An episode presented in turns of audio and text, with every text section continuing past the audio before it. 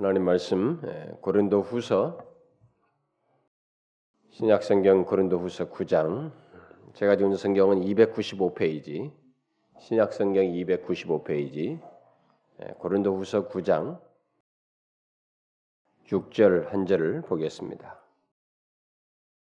다 같이 읽겠습니다. 9장 6절 시작 이것이 곧 적게 심는 자는 적게 거두고 많이 심는 자는 많이 거둔다 하는 말이로다. 적게 심는 자는 적게 거두고 많이 심는 자는 많이 거둔다 하는 말이로다. 벌써 우리가 예, 새해를 시작하는 것 같더니만 제 기분으로는 성공신 예배 드린 지가 바로 전인 것 같은데 2008년을 다 보내고 마지막 주가 되었습니다. 제가 매년 연말이 되면 우리가 한 해를 돌아보는 그런 말씀을 보통 전하게 되고 또 최소한 1년에 한 번 정도는 제가 이 헌상에 대해서 헌상이라고 하는 것은 올려드린다라는 말이 이렇게 되겠는데 예, 하나님께 우리의 몸과 시간과 우리에게 허락된 뭐 물질이든 이 모든 것을 하나님께 드리는 이 헌상에 관한 문제를 한 번씩은 꼭 1년에 한 번 정도는 제가 꼭 살피려고 하는데 주로 그래서 연말에 이렇게 그런 걸 살피는데 오늘은 이 두 가지를 한 해를 돌아보는 것과 이 헌상에 대한 말씀을 오늘 본문을 통해서 함께 살펴보도록 하겠습니다. 그래서 제가 먼저 한 가지 질문을 어, 하고 시작하고 싶은데요. 음. 어떻습니까? 여러분은 금년 한 해를 이렇게 보내면서 아, 금년 한 해 동안에 하나님 나라를 위해서 잘, 잘 들으십시오. 자기를 위해서가 아니고 하나님 나라를 위해서 심고 거두는 것이 어떠했습니까? 심고 거두는 것에서 여러분들은 어떤 것이 어떠했었나요? 하나님 나라를 위해 심고 거두는 것이 여러분들에게 분명히 있었을 텐데 그것이 어떠했냐는 것입니다. 예수 그리스도를 믿는 사람은 분명히 한 해 동안에 하나님 나라를 위해서 다양하게 심고 거두는 일이 있어요. 반드시 그게 있습니다.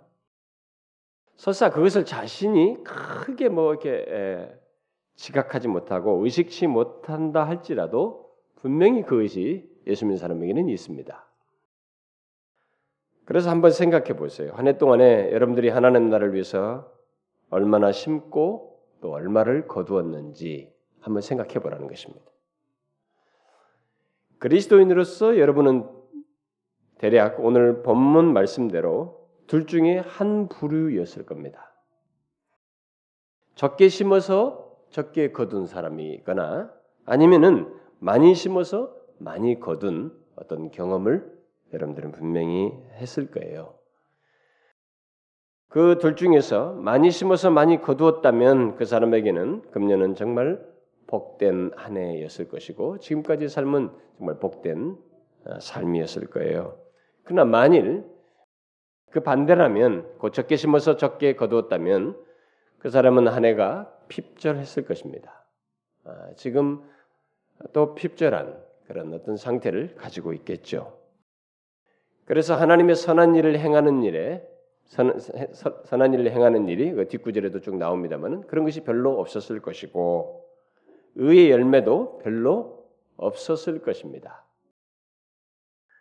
적게 심는 것이 바로 그렇다는 것을 뒤에 가서 얘기를 합니다. 하나님의 선한 일을 행하는 것이 풍성치가 않고 의의 열매도 풍성치가 않았을 거예요. 그리고 많이 벌고 뭔가 많이 자기에게도 벌이가 있음에도 불구하고 여전히 불만과 불평하는 그런 결론을 가지고 있을 것입니다. 예수 믿는 사람들은 모두 오늘 말씀이 사실인 것을 확인하며 경험하게 됩니다. 본문 말씀은 자연 법칙을 말하는 것이 아니고 예, 여러분들이 보면 꼭 자연 법칙을 말하는 것 같지만 자연 법칙이 아닙니다. 이것은 자연 법칙이 아니고 하나님에 의해서 그의 백성들에게 있게 되는 삶의 원리를 말하는 것입니다. 특히 지금 문맥상에서 볼 때 헌상하는 것과 관련해서 이것을 얘기하고 있습니다. 그리고 하나님께 드리는 것, 헌상과 관련해서 맞네. 헌상 생활 속에서 경험하게 되는 삶의 원리를 말하고 있는 것입니다. 오늘 읽은 본문 말씀은 예, 예 문맥 속에서 볼때 1차적으로 우리들이 하나님께 드리는 헌상 중에 특별히 헌금, 예, 물질과 관련해서 주로 얘기를 하고 있어요. 그래서 오전 말씀대로 연보와 관련해서 말을 하고 있습니다. 제가 어렸을 때는 헌금이라는 단어를 모르고 자라 헌금이라는 말보다는 연보한다 이렇게 제가 그렇게 들었었는데 이게 바로 이 성경 구절을 옛 용어죠. 이 말씀인데 바로 그것과 관련해서 오늘 본문 말씀을 얘기하고 있습니다. 그래서 이 시간은 이 심고 거둠의 문제, 자연 법칙이 아닌 하나님의 하나님의 나라 안에서 하나님께서 이렇게 우리 그리스도의 삶에서 통용시키고 있는 이 심고 거둠의 문제, 특별히 헌금하는 것과 관련해서 이 심고 거둠의 문제를 살피려고 합니다. 자, 여러분들은 벌써 제가 이 서두를 밝히니, 야, 이거 오늘 보나마나 헌금하라는 얘기구나. 이 부담스러운 얘기를 또 목사가 하는가 보다. 뭐 이렇게 얘기를 할지 모르겠어요. 실제로 제가 작년에 작년 말에도 이 헌상에 대한 설교를 이렇게 1년에 한 번 정도는 연말에 하게 되는데 연말에 했어요. 음, 했는데 그런 저하면서 이게 제일 제가 약간 부담스러웠던 것이 이제 그날 이렇게 설교를 하면서 처음 온 사람들을 봤습니다. 처음 온 사람 몇 사람이 있었는데 아, 이 사람들이 좀 부담스럽다 했습니다. 혹시 이 사람들은 아마 그런 설교를 어디서 뭐 교회에 대한 부정적인 것들을 많이 들었을 것이기 때문에 교회들이 무슨 뭐 헌금을 가지고 뭐 어떻다더라, 막 강요한다더라, 뭐 이런 얘기를 아마 들어서 부정적으로 생각할 수도 있을 것이기 때문에 아, 좀 그들이 좀 부담스러웠어요. 그런데 이제 그 중에 한 두세 주 교회를 나왔던 사람이 있었어요. 음? 두세 두 주 정도인가 나왔는데 그 친구는 이제 제가 볼 때 초신자였습니다. 초신자였는데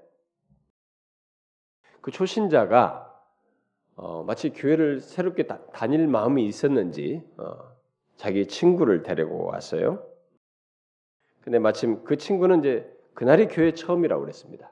교회라는 데를 와본 적이 없었다고 그래요. 근데 그날 제가 마침 그 사람이 처음 온 날에 헌상에 대한 설교를 하지 않았겠습니까? 아무래도 그러니까 헌금 얘기가 나오겠죠. 네, 그 다음 주부터 그들은 안 나왔습니다. 이게 바로 이 헌금 헌상에 대한 설교에 대한 우리들의 반응인데요. 제가 미리 말씀을 드리겠습니다. 예수 그리스도를 믿지 않는 사람은 믿음이 없는 사람은 헌상을 잘 이해 못합니다. 그리고 할 수 없어요. 그러니까 믿음이 없거든 안심하십시오. 당신이 여러분 중에 교회를 지금 교회라는 데를 처음 와봤고 아직 믿음이 없거든 뭐 헌상에 대해서 신경 쓰지 마세요. 헌금하는 문제에 신경 쓰지 마시라고요. 헌금은 헌금하는 것, 이게 하나님 앞에 헌상하는 것은 믿음이 없으면 할 수 없습니다. 성경은 그렇게 말합니다. 온전한 헌상은 아무나 할 수 없다는 것입니다. 예, 교회당에 오면은 우리는, 우리는 이 입구에서 이렇게 하나님 앞에 헌금을 합니다만은 이게 돌리지 않습니까 보통 예, 많이. 아, 저도 어렸을 때는 제가 계속 하여튼 뭐 제가 있는 교회는 다 성장한 교회는 뭐 하여튼 다 이게 돌렸습니다. 우리는 남들 눈치 봐서 이거 안 넣을 수가 없어서 한금통에 아, 뭐 손을 넣다 빼는 그런 액션을 뭐 취하고 막 지갑을 그때다 후다닥 열어가지고 뭘 막 넣고 막 이런 일을 하게 되는데 남들 눈치 봐서 그렇게 할 수는 있어요. 그러나 자신의 마음을 쏟아서 하나님을 의식하며 드리는 것은 아무나 하는 것이 아닙니다. 이것은 믿음이 있어야 돼요. 그래서 여러분 중에 아직 예수 그리스도를 믿지 않는 사람은 헌상을 하기에 앞서서 먼저 왜 헌상을 해야 하는지 달리 말해서 헌상의 대상이신 하나님을 알고 믿는 일을 먼저 해야 됩니다. 헌상은 제가 성찬식 때마다 하는 말과 밀접하게 관련돼 있어요. 제가 이 성찬식을 우리가 이제 매년 첫 주에 성찬식 하는 다음 주 성찬식 하겠습니다만은 성찬식 때 예수님으로 진, 예수님을 진실로 믿는 사람만 떡과 잔을 받으십시오. 제가 꼭 이 얘기합니다. 어, 이렇게 말하는데 헌상은 그와 똑같은 맥락입니다. 성찬은 예수 그리스도의 죽으심으로 말미암아 은혜와 복에 그의 은혜와 복에 참여하는 것이기에 정말로 예수 그리스도를 믿는 사람만이 참여해야 돼요. 그렇지 않으면 죄를 먹고 마시는 것이 될 것입니다. 그런데 이 헌상, 헌상도 예수 그리스도를 믿는 사람만 할 수 있어요. 여러분 기독교의 헌상은 하나님과의 교통 속에서 하나님께서 주신 은혜와 복을 이렇게 또다시 감사하면서 드리고 그래서 하나님 나라의 일에 참여하는 문제가 있기 때문에 아무나 할 수가 없습니다. 다른 종교는 내가 동기가 돼요. 그래서 대부분의 종교 다른 종교에서의 헌상 행위는 구원을 이루겠다고 하는 자기의 어떤 의를 바탕으로 해서 구원을 이루려고 하고 무엇인가 구원을 이루는 것도 결국 그 뒤에 있을 무엇을 자기로부터 시작해서 자기의 동기가 돼서 무엇인가를 얻고자 하는 것이 분명히 있습니다. 그래서 동기가 결국 자기가 동기가 돼요. 그리고 어떤 기복적인 성향도 자기가 뭘 해서 뭔가를 받으려고 하는 그래서 보상을 기대하는 뭐 이런 것이 있습니다만은 그러나 기독교는 성경 전체에서 증거하다시피 우리가 바쳐도 하나님이 안, 안 받는 일이 있습니다. 아니 안 받아요. 우리가 바쳐도 안 받는다고 하는 사실이 있어요. 그 말은 무슨 말이냐면 기독교의 헌상은 주체가 우리가 아니에요. 사실상 우리는 바치긴 하지만 우리 헌상의 중심에는 하나님이 계십니다. 여러분이 성경을 잘 보시면 우리가 바치는데도 하나님이 안 받는다고 그래요. 여러분 이사에서 1장 같은 거 보면은 가져오지 마라 그래. 너희들 예물을 이런 가져오지 마. 내가 질렸다 그러잖아요. 안 받습니다. 하나님이 왜요? 드리는 자가 부적격자이고 그의 마음과 태도가 부적격하기 때문에 안 받겠다는 거예요. 성경에 나오는 수많은 헌상에 관한 말씀, 곧 각, 각종 제사와 예물을 드리는 행위, 그리고 아, 또 하나님과의 관계 속에서 취하는 마음과 태도 등에 대한 그 모든 내용 속에서 하나님께서 아무에게나 또 아무 것이나 받는다고 말하지 않습니다. 아무에게나 아무 것이나 받지 않아요. 바로 그것이 기독교와 이방 종교의 차이입니다. 다른 종교들은 드리는 자가 중심에 있지만 기독교는 헌상의 중심에 하나님이 계셔요. 철저하게 하나님이 계십니다. 그래서 성경을 보면 하나님께서 헌상의 세부적인 내용들을 직접 계시해 주셨습니다. 여러분들이 구약에 있는 모든 제사 그 보면은 다 인간들이 하나님 앞에 뭘 제사를 드리고 드리는 행위인데 헌상의 행위들인데 그것을 하나님이 직접 계시해 주시고 직접 명령하셨어요. 우리는 그것을 각종 제사의 세부 내용들을 다 보면서 절절하게 깨닫게 됩니다. 야, 이렇게까지 세부적으로 하나님 앞에 드리라고 하시는구나. 그 계시자가 하나님이에요. 제가 어려서부터 배운 이게 헌상은 뭐 주로 이제 헌금과 관련해서 주로 배운 것이었는데 그 헌상은 정성이 있어야 된다라는 것이었습니다. 이게 굉장히 대부분의 내용이었어요. 헌상은 아주 정성이 있어야 한다. 그래서 하나님께 정성 들여서 헌금을 해야 한다. 근데 그 그것이 여러분 이방 종교가 다 있는 거예요. 모든 이방 종교는 정성이 되면 물 떠놓고 말하자면 산신령 무슨 신령들을 할 때도 그 뭐 옷 깨끗이 입고 막 목욕하고 막 얼마나 필요 아침부터 일어나서 옛날 어른들이요 그랬습니다 제가 어렸을 때 정성 문제는 다른 데도 다 있는 것이에요. 근데 기독교의 헌상을 그 정도로 이게 가르쳤던 것 같아요. 저도 어렸을 때 그게 가장 인상 깊어요. 그리고 단지 이제 11조라는 것이 있어가지고 11조를 드린다 이런 것이 조금 기독교의 다른 것으로 이렇게 아마 들었던 걸로 기억해요. 배웠던 것으로 그러면서 헌금을 잘하고 그러면 이제 결국 복을 받는다. 하나님께서 다 갚아주신다. 뭐 이 정도를 저는 배웠던 것 같습니다. 그러나 제가 목사가 되고 나서 성경을 연구하면서 발견한 놀라운 사실 중에 하나는 성경에 온통 헌상에 관한 말씀으로 깔려 있다는 것입니다. 성경이 헌상에 대해서 굉장히 많은 말을 하고 있다는 것입니다. 그리고 그것을 하나님께서 친히 명하고 계시고 그 헌상은 정, 정성을 들이는 것 정도가 아니라 더욱 중요한 진리들이 가득 깔려 있다는 것입니다. 더욱 중요한 진리라고 하는 것은 우리들이 아무리 진실하고 정성을 다해서 하나님께 예물을 드려도 하나님께서 우리의 정성 여부 때문에 받는 게 아니고 잘 들으셔야 됩니다. 이방 종교는 그들의 정성이 부족해서 네가 못 받았어 이렇게 하면서 정성 여부에 굉장히 비중을 두는데 거의 거의 전적으로 두는데 우리도 정성이 필요해요. 그것을 하나님께서 우리 오늘 본문 뒤로도 보면 뭐 인색함으로 하지 말고 준비해서 하는 이게 다 정성과 관련되기도 합니다. 근데 사실 그것은 믿음이라는 말과 더 밀접하게 관련되어 있는데 그건 뒤로 하기로 하고 하나님께서 우리 기독교에서 어, 어, 말하는 예, 중요한 이 헌상과 관련 중요한 진리는 어, 우리가 정성을 들였기 때문에 우리의 정성 여부 때문에 하나님께서 예물을 받으시는 것이 아니고 예수 그리스도의 중보 때문에 받아요. 예수 그리스도의 공로의 근거에서 헌상을 받습니다. 이게 구약 성경에 있는 모든 제사제들 명하신 내용 속에서 쫙 깔려 있어 하나님께서 강조한 사실이고 그것을 예수 그리스도의 이름으로 기도하고 예수 그리스도의 이름을 바울이 모든 내용 속에서 예수 그리스도 안에서 예수 그리스도 안에서 우리가 용납되고 구원과 교제와 교통과 모든 축복을 누린다는 말이 다 구약을 그렇게 예수 그리스도 안에서 엮어서 설명한 것입니다. 구약의 제사들은 모두 이 사실을 전제하고 있어요. 그리고 이런 깊은 내용이 있기 때문에 우리들은 헌상에 대해서 체계적으로 배워야 돼요. 막 헌금 내는 정도가 아니기 때문에 이런 얘기 나오면 아, 뭐 듣기 싫다 이런 그렇지 않아요. 제대로 알아야 돼요. 제대로 모르기 때문에 사람들이 헌상도 제대로 못하고 기독교를 싸잡아 얘기한 거나 교회도 뭐 제대로 다녀보지도 않고 헌상도 제대로 해보지도 않고 그 가운데서 하나님이 교통도 제대로 맛보지도 않았으면서 함부로 말하는 것입니다. 여러분 헌상은요 우리 그리스도인의 삶에서 굉장히 중요합니다. 이것을 아셔야 됩니다.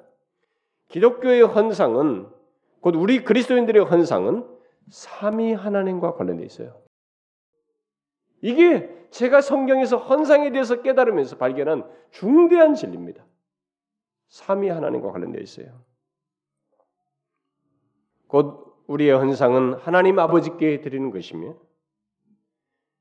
그것이 우리가 정성 들였다고 해서 저절로 받아들이는 것이 아니고 성령 하나님께서 드리는 자의 자격과 상태를 갖도록 우리 안에서 역사하시고 그 대상자 안에서 역사하시고 그리고 예수 그리스도 안에서 또 그의 이름으로 드림으로써 하나님께 받아들여지는 거예요.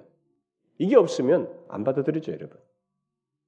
내가 헌금하면서 내 스스로 나 마음이나 안도하는 거야. 어, 바쳤으니까 예, 뭐 했으니까 의무를 했으니까 뭐 있겠지.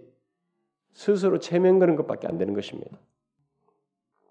이 사실을 바울이 그리스도 안에서라는 말로써 결국은 다 연결시켜요. 우리의 구원과 삶 속에서 우리 하나님과 아, 우리 사이 하나님과 우리 사이의 관계 속에서 교통하면서 얻게 되는 것, 어, 받아들여지는 것 얘기할 때 우리 몸을 드리는 것 얘기할 때 다 그 차원에서 얘기하는 거예요. 그게 다 그게 헌상과도 밀접하게 관련된 표현들이에요.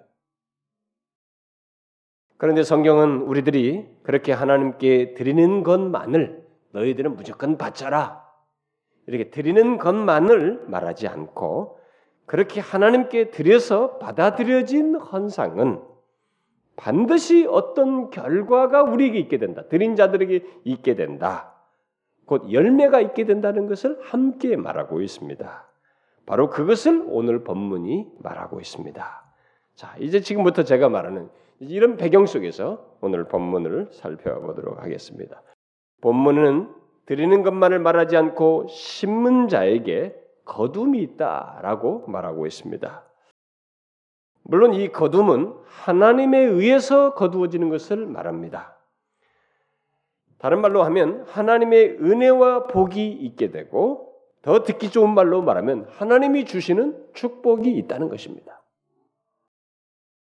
그런데 이 거둠은 많이 심느냐 적게 심느냐에 따라서 달라진다고 말하고 있습니다. 그러나 이것을 오해하면 안 됩니다. 적게 심으면 적게고 많이 심으면 많이 거둔다라는 이 말을 오해하면 합니다. 이 말씀은 제가 지금까지 말한 배경 속에서 이해해야만이 제대로 이해하지. 만일 제가 말한 이 배경 속에서 이해하지 않으면 성경에서 말하는 헌상의 정신, 헌상에 대한 성경의 진리 체계 속에서 이 말씀을 이해하지 않으면 이방 종교와 똑같은 식으로 이 본문을 이해할 수 있어요. 이방 종교는 이렇게 하면은 뭔가 자신들이 어, 신에게 재물을 바쳤으니까 더 많은 것으로 보상받겠지. 이렇게 했으면 이렇게 하겠지. 뭐 이런 식의 논리를 논리로 이 본문을 적용할 수 있습니다. 예, 본문은 그런 내용이 아닙니다. 물론 오늘날 실제로 교회 안에 보면은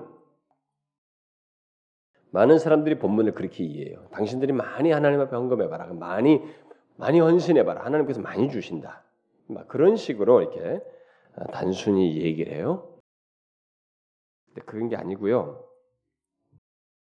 문맥 속에서 이 본문 말씀은 예, 몇 가지를 전제하고 있습니다. 뭐 다른 여러 가지 전제가 있지만 한 두 가지만 먼저 여기서 말씀드리면 하나는 이 내용은 성도들 곧 예수 그리스도를 믿어서 구원받은 자에게 해당되는 내용이에요.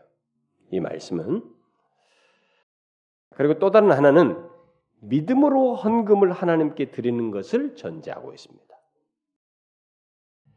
곧 헌금을 하는 것을 믿음의 전제 속에서 말을 하고 있어요. 그래서 교회 오래 다닌 사람들은 본문 말씀을 이렇게 많이 들었을 거예요. 그때마다 여러분은 뭐 이 말씀을 들을 때 어떻게 들었는지 모르겠어요. 시선이 주로 어디로 갔는지 잘 모르겠어요. 아, 많이 심은 자는 많이 거둔다. 여기에 아마 시선이 많이 가지 않았겠나. 아, 그것도 너무 길어가지고 많이 거둔다. 여기에 주로 시선이 많이 가지 않았겠나 싶은데 본문 말씀은 제가 앞에서 말한 대로 하나님께 헌상을 드릴, 드릴 수 있는 사람, 곧 예수 그리스도를 믿는 사람이 성령의 감동과 역사 속에서 믿음으로 하나님께 드릴 때 예수 그리스도의 공로 안에서 받아들여지고 마침내 하나님께서 일종의 거두음을 우리에게 주시는 거예요. 뭔가를 이렇게 열매로 또 순환적으로 우리에게 더하시는 이런 은혜가 있다는 것을 말하고 있는 것입니다. 그러니까 이것이 배경적으로 깔려 있어요. 이 내용 속에. 성경의 모든 헌상에 대한 말씀은 그런 식으로 연결을 시켜서 봐야 됩니다.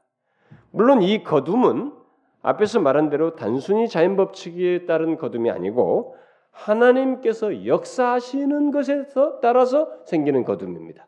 그러니까 굉장히 성격이 다릅니다. 이 거둠은. 그 예를 들어서 뭐 다섯을 심었으니까 다섯을 거두고 또 백을 심은 사람은 백을 거둔다. 뭐 이런 식의 투자 논리를 말하는 것이 아닙니다. 여기서 말하는 많고 적음은 모두 하나님께서 판단하고 판단하시는 많고 적음이에요. 보통 우리들이 음, 하나님께 헌상하는 그 내용 속에는 두 가지 요소로 어, 두 가지 요소로 구성되어 있습니다. 하나는 질적인 요소이고 또 다른 하나는 양적인 요소예요.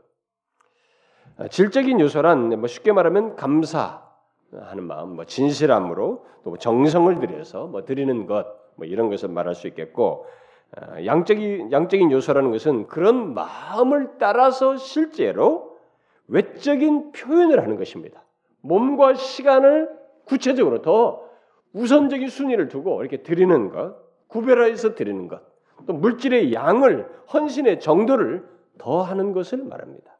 이런 양 실적 요소와 양적인 요소가 모든 헌상에는 항상 있어요. 그래서 종종 사람들이 아, 마음과 정성만 있으면 되지 이렇게 말을 하면서 양적인 요소를 소홀히 하는 일이 있는데 그것은 온전한 헌상이 아닙니다. 위선적인 헌상이에요. 바로 그것을 본문이 말하고 있는 것입니다. 본문은 많고 적음을 구별해서 양적인 요소를 강조하고 있어요. 많이 심고 적게 심는 것이 모두 믿음의 행위로서 취하는 것이겠지만은 분명한 사실은 적게 심고 많이 심는 것을 나누어서 그 결과가 다르다고 하는 것을 밝혀주고 있습니다. 물론 본문은 적게 심는 것, 곧 헌금을 적게 하는 것은 적게 하는 것을 정죄하거나 뭐 나쁘다는 표현을 굳이 하지 않고 있습니다. 단지 하나님께서 그런 자에게는 적게 거두게 한다. 이렇게만 말하고 있어요. 어떤 사람들은 이 말을 듣고 뭐 하나님께서는 많이 거, 많이 심는 사람, 예? 돈 많은 사람, 뭐 그런 사람들을 이렇게 뭐 우대하는 것입니까? 뭐돈 없는 자는 차별하는가? 그런 얘기가 아닙니다. 오해하시면 안 됩니다. 이미 제가 앞에서 말했듯이 본문은 그런 뜻이 아니에요. 본문에서 많고 적음은 바로 우리의 믿음과 관련해서 하는 말이고 하나님께서 판단하시는 많고 적음이에요. 그러면 여기서 많은 것은 무엇이고 적은 것은 무엇인가? 하나님께서 말씀하시는 많고 적다는 것은 뭘 말하는가? 여기서 쉽게 말해서 하나님 나라를 위해서 믿음으로 전부를 드리는 심령으로 헌금하는 것. 이것을 많은 것이라고 말하고 그렇지 못한 것을 적은 것이다라고 말하는 것이에요. 전부를 드리는 심령으로 드리느냐? 그렇지 않느냐? 성경의 예를 들어서 말을 해보면 이 앞에 8장을 보게 되면은 이제 마게도냐 성 마게도냐 교회 성도들이 극심한 가난이 있었어요. 이들은 굉장히 가난했습니다. 굉장히, 거기 보면 극심한 가난이라고 그랬어요. 극심한 가난이 가난 속에서 그리고 또 환란과 많은 시련 속에서 많은 언급을 드렸다는 거예요. 그것이 바로 여기서 말하는 많이 심는 것입니다. 좀 더 구체적인 예를 들면 예수님께서 칭찬한 과부 두랩돈을 들 수 있습니다. 두랩돈은 아주 적은 돈이에요, 여러분.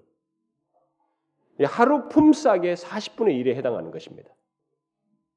그러면 뭐 10만 원으로 하루 품삯으로 굳이 뭐 생각하면 2,500원이에요. 아주 적은 돈입니다. 근데 그녀의 그 아주 적은 액수인데 이게 주님 보실 때는 가장 큰 많이 심은 것이었습니다. 그래서 이렇게 말씀하셨어요. 내가 진실로 너희에게 이르노니 이 가난한 과부는 연복궤에 넣은 모든 사람보다 많이 넣었도다. 오늘 본문 말씀대로 말하면 심히 아니 많이 심었도다. 막 그 말이 되겠어요. 저희는 다 그 풍족한 중에 넣었거니와 이 과부는 그 구차한 중에서 자기의 모든 소유 곧 생활비 전부를 넣었느니라 이렇게 말했습니다. 여러분 무엇이 많고 적은 것인지 아시겠어요? 이 예를 생각하면 됩니다. 과부는 믿음으로 전부를 드리는 심령으로 그리고 실제로 생활비 전부를 드렸어요. 그야말로 예수님께서 판단하실 때 많은 것이었습니다. 정말로 많은 것이었어요.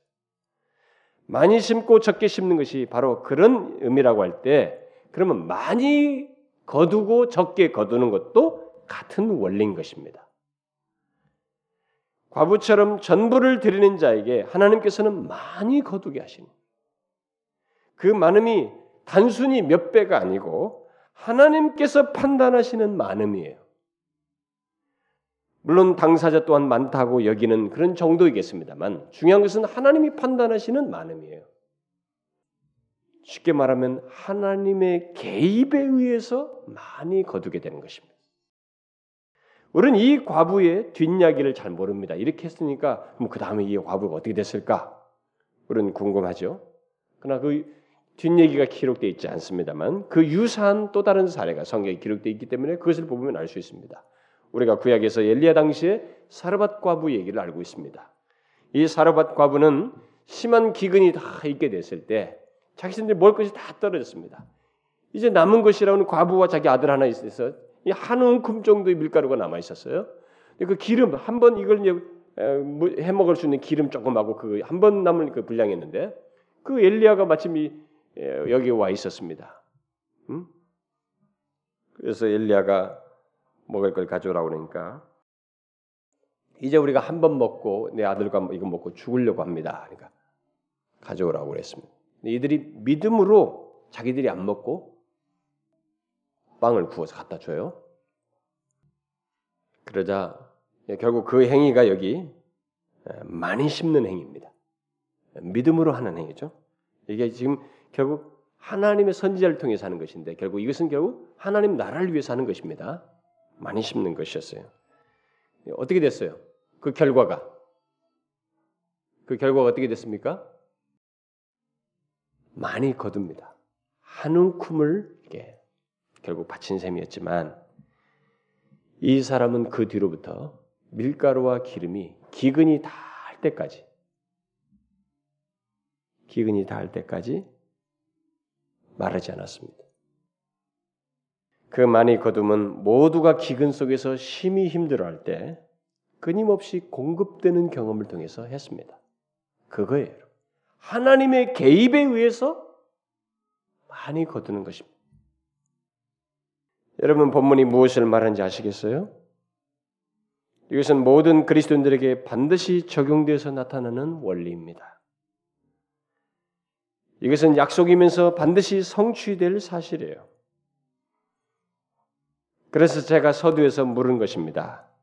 지난 날 동안에 특히 지난 한 해 동안에 이 말씀이 여러분들에게 어떻게 성취돼서 나타났느냐는 거예요.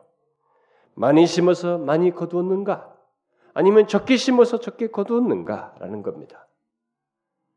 여러분을 잘 살펴보게 되면 분명히 본문 말씀의 둘 중에 하나를 여러분들은 경험했을 거예요. 여러분 중에 어떤 사람은 많이 심어서 많이 거둔 사람이 있을 것입니다. 지난 인생 속에서 또 지난 한 해 동안에 반대로 적게 심어서 적게 거둔 사람도 있을 거예요. 여기에는 요행이나 대충이 존재하지 않습니다. 왜냐하면 이 말씀대로 시, 시행하시는 분이 하나님이시기 때문에 그렇습니다.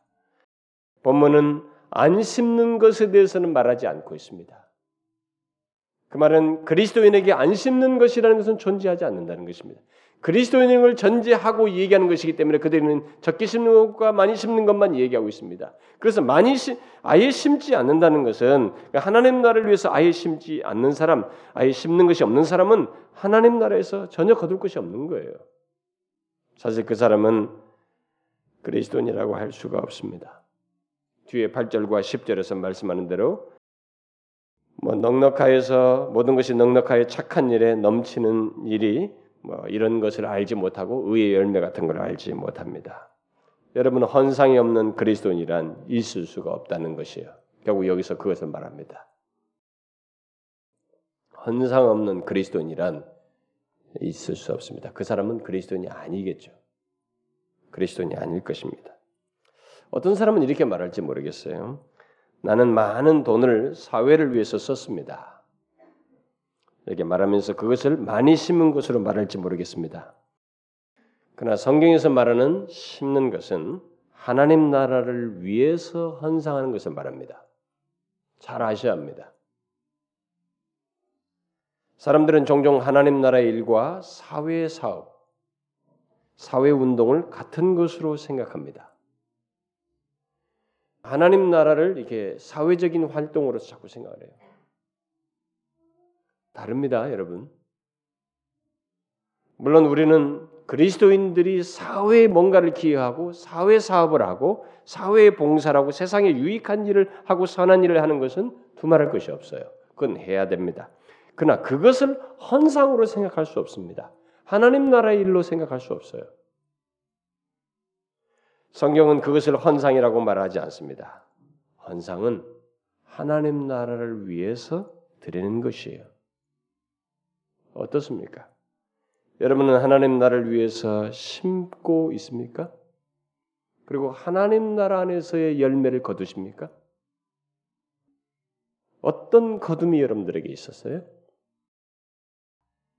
혹시 적게 거두고 있습니까? 아니면 많이 거두고 있습니까?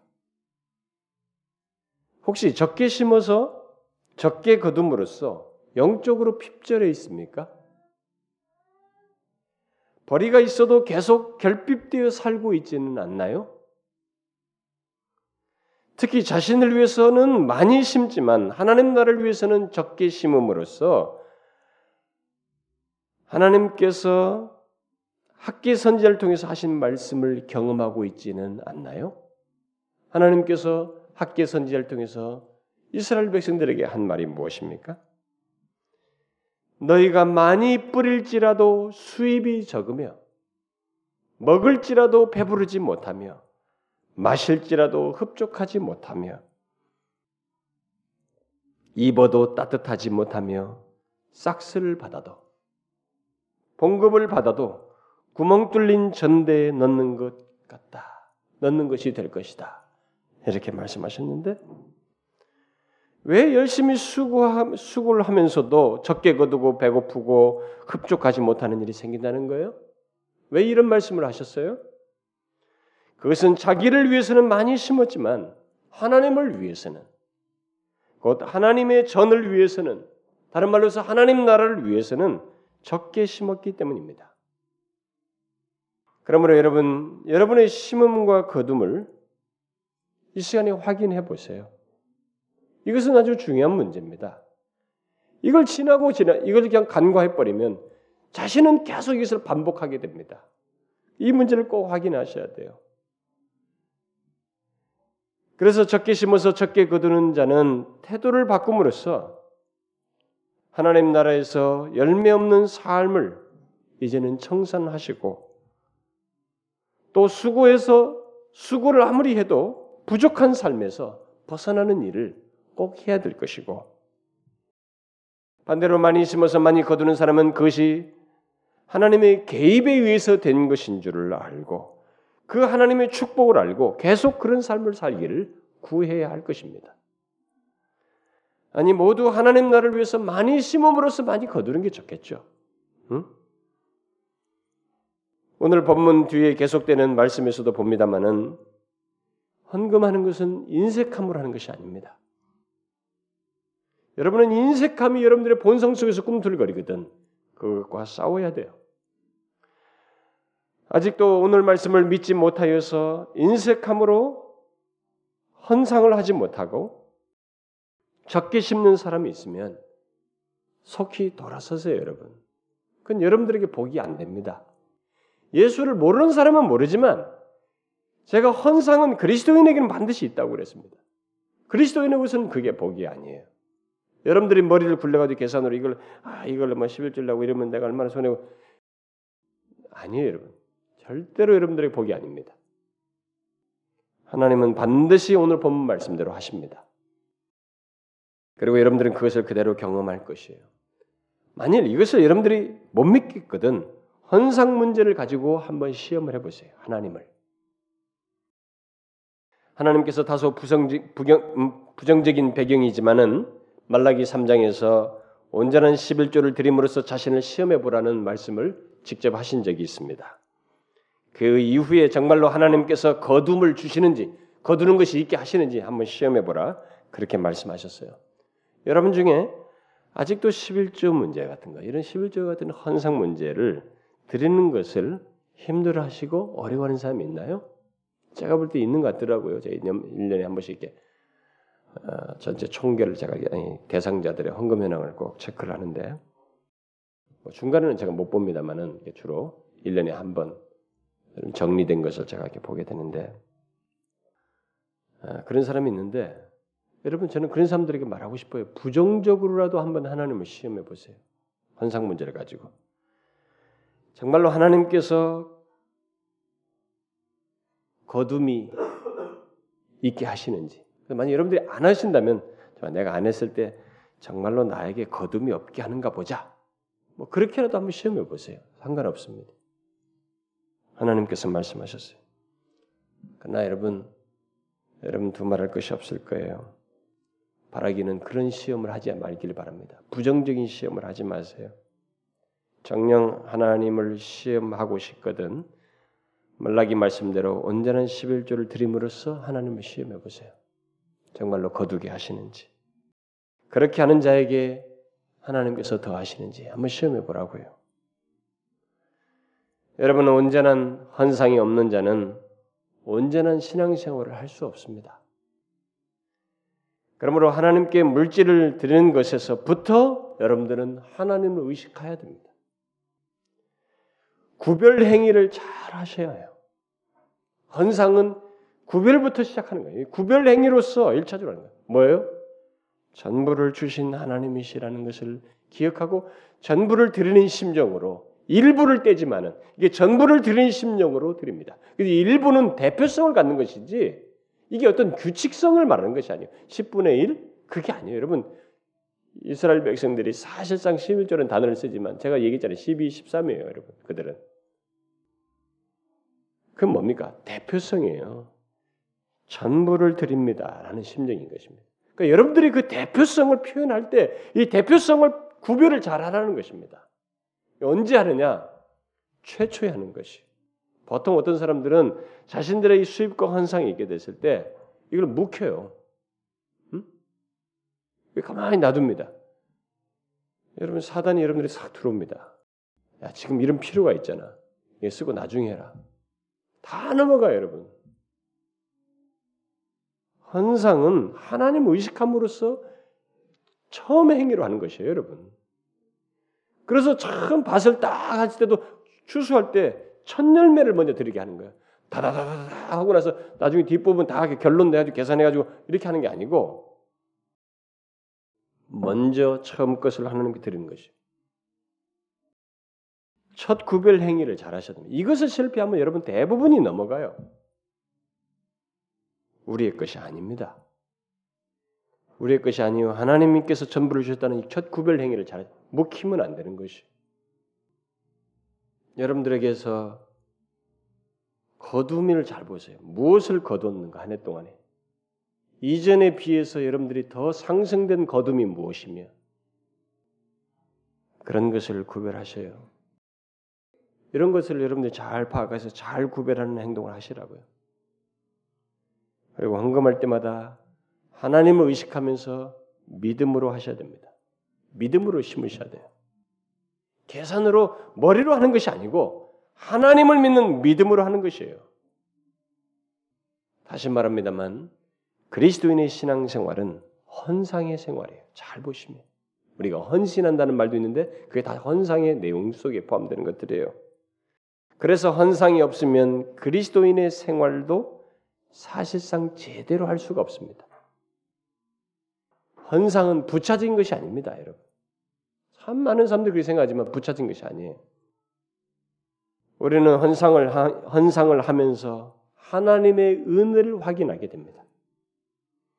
그리고 하나님과 교통도 하게 되고 하나님의 은혜와 복을 다시 또 얻게도 됩니다.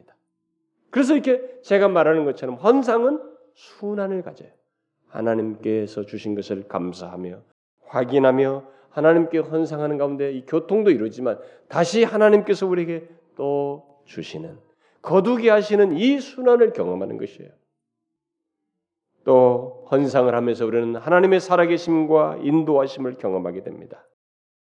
하나님은 바로 그런 교통 그런 교통 속에서 우리에게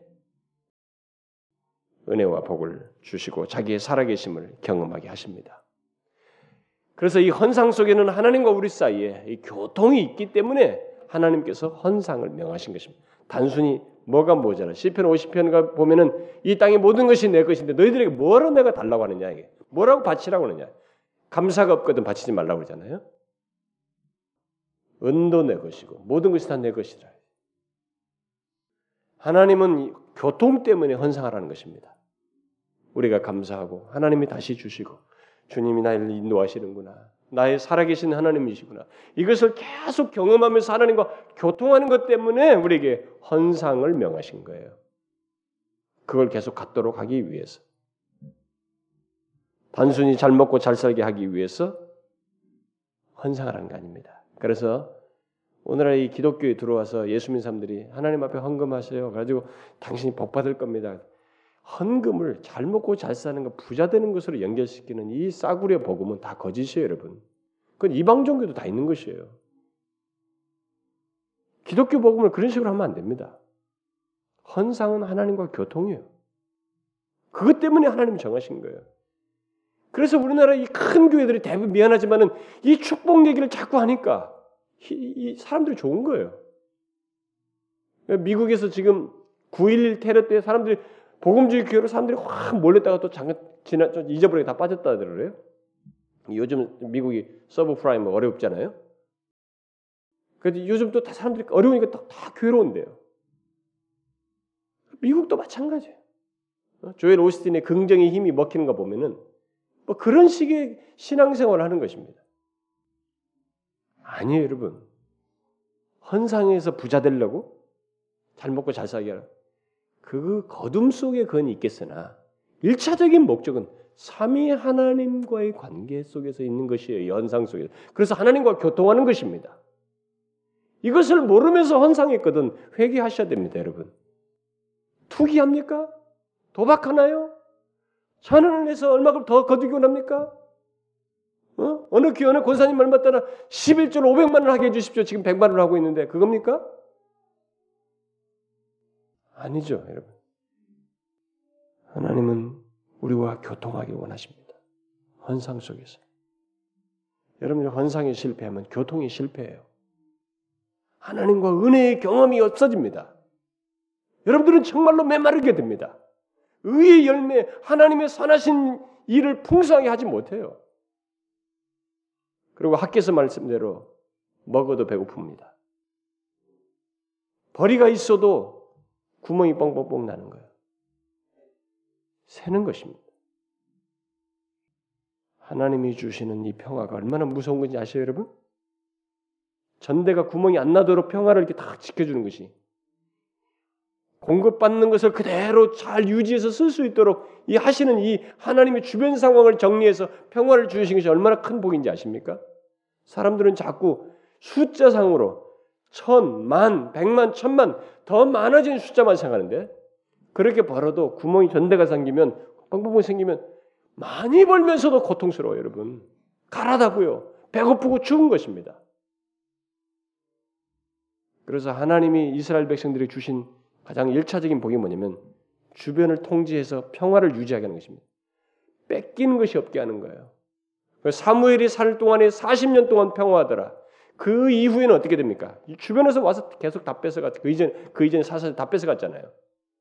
뭐 먹으려고 하면 뺏어가고 말이죠. 야, 이 포도나무 다 익었다. 이제 따 먹으려면 블레셋이 다 빼가고. 소용없어요. 수고해도. 여러분들이 더 숫자상에 많은 걸 생각할 것이 아니고 하나님이 우리가 주시는 이 수입을 가지고 그 허락되는 것을 누리도록 전대에 구멍이 생기지 않도록 누리게 하는 이것이 더 큰 거예요. 이 거둠을 유지시켜 주는 것이 큰 것입니다. 그 아이들을 지키고 가족을 지키고 그래서 헌상을 통해서 하나님이 이 평화를 주시고 이 거둠을 경험하게 하시는 거예요. 사르밧 과구처럼 물론 더 하는 이것도 있습니다. 그러므로 여러분 새해는 온전한 헌상 생활을 통해서 하나님의 은혜와 복을 경험하셔요, 여러분. 이것을 아, 헌금 얘기다, 돈 얘기다고 생각하면 안 됩니다.